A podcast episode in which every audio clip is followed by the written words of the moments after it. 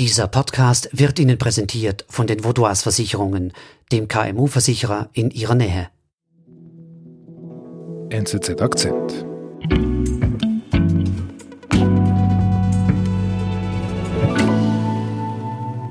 Der israelische Premierminister Netanyahu, der Kushner noch von aus Kindheitstagen kennt, war überhaupt alles andere als begeistert, als er gehört hat, der soll nun da im Nahen Osten Dinge voranbringen. Er hat doch eigentlich keine Ahnung. Doch mit dem Friedensabkommen zwischen Israel und den Golfstaaten Bahrain und den Vereinigten Arabischen Emiraten hat Jared Kushner aufhauchen lassen. Gisela Dax, Journalistin in Tel Aviv, über den Wandel des Trump-Schwiegersohns. Thank you very much. Just a few moments ago, I hosted a historic call between Prime Minister Benjamin Netanyahu of Israel and King Hamad al Khalifa of Bahrain. Das war in Washington im Weißen Haus. Also da sieht man Donald Trump im Vordergrund ganz groß und wichtig und etwas im Hintergrund steht sein wichtigster Berater und Schwiegersohn, der Jared Kushner. Und das ist ein interessantes Bild, weil das sehr gut zusammenfasst, denke ich, wie, wie das Verhältnis da auch ist. Also da gibt es den Berater, der seinen Platz kennt, der still ist, der weiß, er muss ein bisschen zurücktreten, damit das ganze Licht auf den, auf den Präsidenten scheint. This is a truly historic day. I want to thank the und welche Rolle spielt Kushner jetzt in diesem Fall, bei diesem Abkommen? Er ist schon äh, unter anderem ja beauftragt, äh, Nahostvermittler zu sein. Und der Deal geht auf das Konto, würde ich sagen, der äh, Beteiligten. Aber es brauchte dazu einen Vermittler. Äh, und das geht auf sein Konto tatsächlich, was überraschend ist. Warum überraschend? Naja, als er begonnen hat, hat ihm, äh, und man hörte, dass, die, dass er diese Funktion übernehmen sollte, im Nahen Osten zu vermitteln, da haben sich also ganz schön viele Experten und Nicht-Experten gedacht, na, wie soll der das schaffen? Hi, Jared Kushner, at just 36 years old, is already a senior advisor in the Trump White House. Äh, er hat doch überhaupt gar keine Ahnung, weder von der Region noch vom Geschäft der Diplomatie. Uh, until recently, he was the head of a powerful New York real estate empire. Äh, und außerdem sind vorher alle möglichen Vorgänger ja auch gescheitert bei dem Friedenmachen zwischen Israelis und Palästinensern. Jared probably never expected It would lead to a job in high-stakes international diplomacy. Und dass er jetzt das so in die andere Ecke gebracht hat, nämlich zu sagen, na, das hat nicht geklappt zwischen Israelis und Palästinensern. Jetzt kann man eben einen Frieden vielleicht äh, veranstalten zwischen den Golfstaaten und den Israelis. Das ist das überraschende Element und er hat es tatsächlich hinbekommen.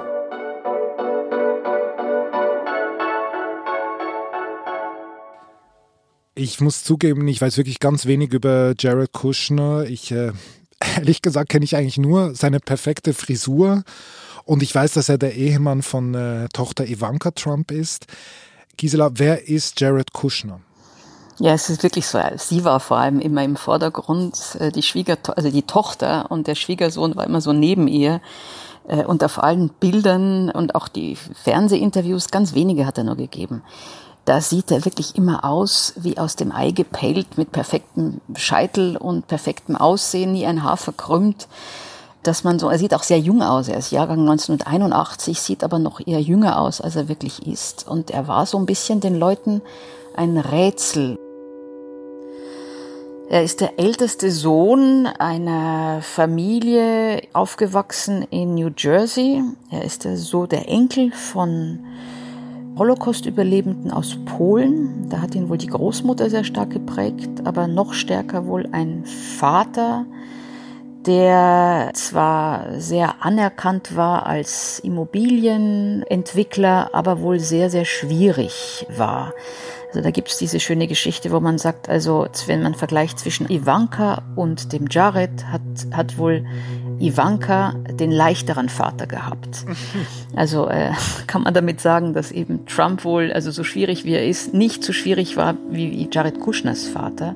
Was aber heißt, dass er als Kind schon gelernt hat, mit einer Vaterfigur umzugehen, die cholerisch ist, die leicht irgendwie wütend werden kann Und da hieß es so schön über ihn, dass er als Kind schon gelernt hat, äh, wie man solche Sachen abfedert oder vor allem, wie man es also auch schafft, dass man den Zorn nicht auf sich lenkt.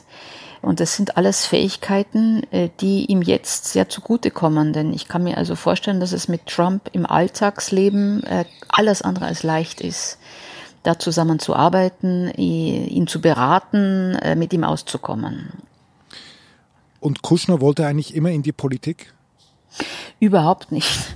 Uh, I did not plan my life to go into politics. Er hat zwar schon eine der Elitenuniversitäten, also Harvard, äh, absolviert, er hatte aber keinerlei also politische Ambitionen. Uh, I had a good life. I have a great wife, a great family. I was uh, working in business. I had several companies and er ist da wirklich hineingeschlittert oder hineingeraten, weil er mit Ivanka Trump verheiratet war. Uh, my father-in-law uh, announced he was running for president. Und deshalb wurde ja auch so viele Häme über ihn ausgeschüttet. Wait, he has to fight ISIS? the man in charge is an inexperienced 36-year-old real estate prince whose main qualification is being married to the president's daughter. I don't get it. I don't get it, sagt Trevor Noah in seiner Show. Am Tag, als äh, Jared Kushner von seinem Schwiegervater zum Nahostbeauftragten ernannt worden ist. Also ähm, großes Erstaunen. Wie haben die, sagen wir mal, die, die, die Insider reagiert? Ja, es hatte mir ein, ein äh, ehemaliger amerikanischer Diplomat am Telefon, den ich interviewt hatte, da gesagt, also er hält Kushner für den wichtigsten oder bedeutendsten Praktikanten auf der Welt. Das heißt, er ist da, hat da was angetreten, was er erstmal lernen muss und soll dazu gleich auch funktionieren. Auch der israelische Premierminister Netanyahu, der Kushner noch von aus Kindheitstagen kennt, war überhaupt alles andere als begeistert, als er gehört hat, der soll nun da im Nahen Osten Dinge voranbringen. Er hat doch eigentlich keine Ahnung. Aber Trump, er glaubt an seinen Schwiegersohn, oder? Okay, I have a feeling that Jared is going to do a great job. He is so great. If you can't produce peace in the Middle East, nobody can. Damit wollte Donald Trump sagen, wie ich gehe da anders ran als alle anderen. Ich schaffe hier, was man dann nannte, den, den Deal des Jahrhunderts. Äh, das kann doch wohl nicht sein. Die müssen sich doch irgendwann mal verstehen können. Da muss man neu und anders herangehen. Das war die Idee und da ist dann der Jared Kushner hin und her geschattelt zwischen dem Nahen Osten und Washington und hatte sich ja da getroffen, immer wieder getroffen mit Leuten und hatte lange gewartet, bis er dann irgendeinen einen Plan auf den Tisch gelegt hat. In Washington wird Trumps Nahostfriedensplan enthüllt. Doch wird der US-Präsident Trump hat am Abend in Washington seinen Nahostplan vorgestellt. Unter der Ägide seines Schwiegersohns Jared Kushner ist ein solcher Plan in den letzten drei Jahren ausgearbeitet worden. Und dann lag dieser ja, Friedensplan, der, der eben sich um, um Israelis und Palästinenser gedreht hat, auf dem Tisch und aus dem wurde dann nichts.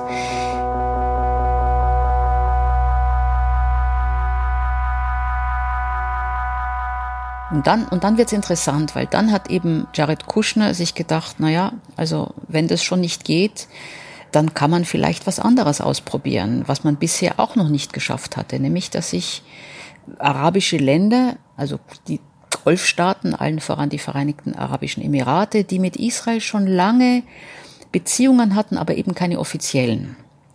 Äh, zu sagen, vielleicht lässt sich das formalisieren. Und das ist tatsächlich, es hat funktioniert. Wir sind gleich zurück.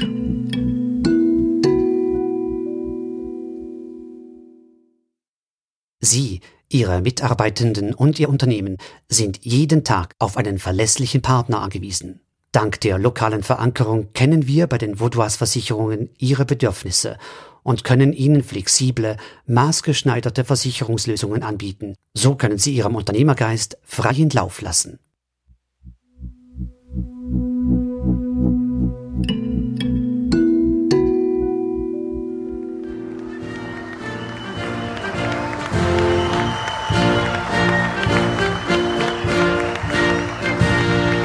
Today, the world sees that they're choosing cooperation over conflict. They are choosing a future in which Arabs and Israelis, Muslims, Jews, and Christians can live together, pray together, Kannst du mir vielleicht kurz zusammenfassen, was dieser, dieses neue Abkommen besagt? Äh, das besagt eine Normalisierung der Beziehungen äh, samt Austausch von Botschaftern, Direktflügen von Tel Aviv nach Dubai zum Beispiel.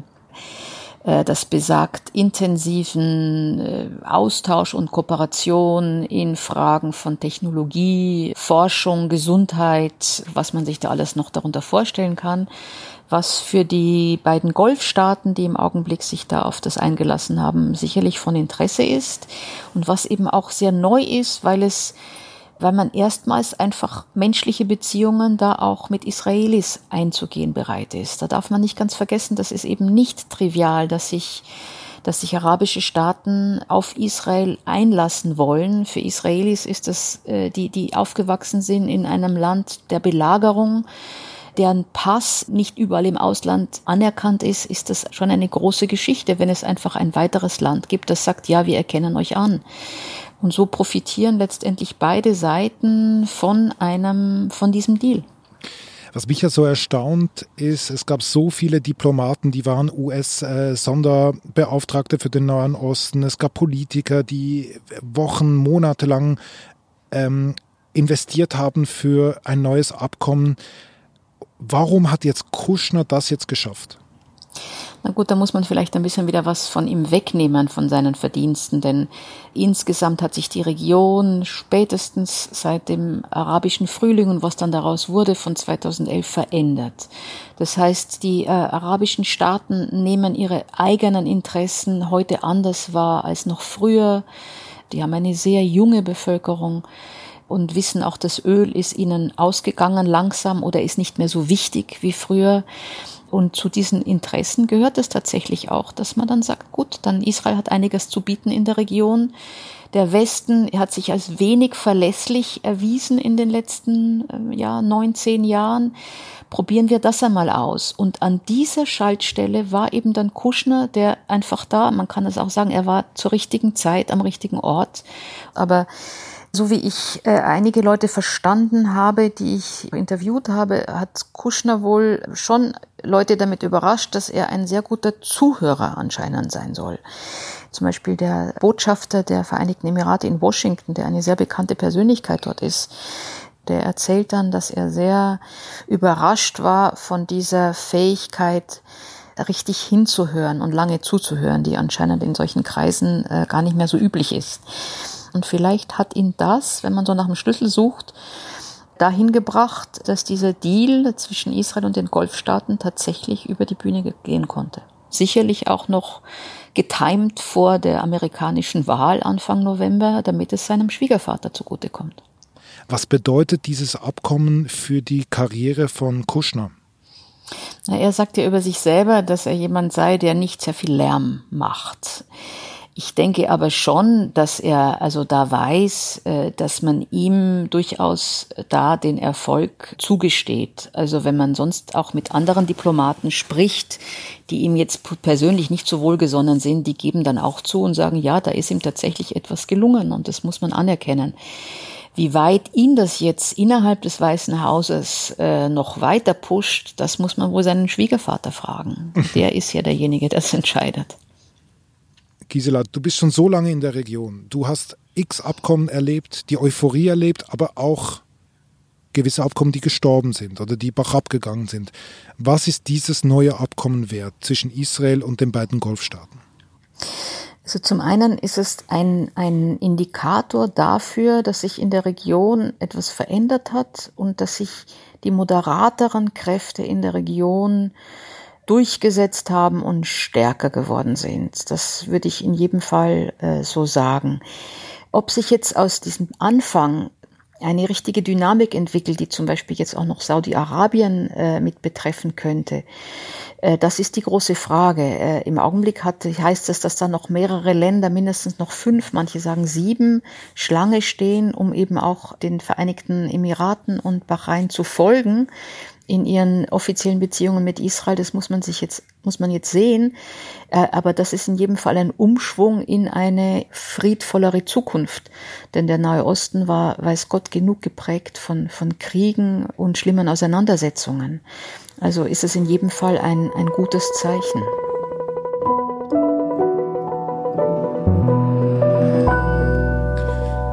Gisela, vielen Dank. Ein herzliches äh, Shalom aus Zürich nach Tel Aviv. Danke, Gisela, für deine Auskünfte. Ja, danke auch.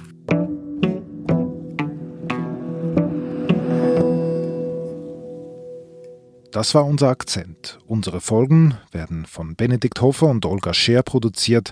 Ich bin David Vogel. Bis bald.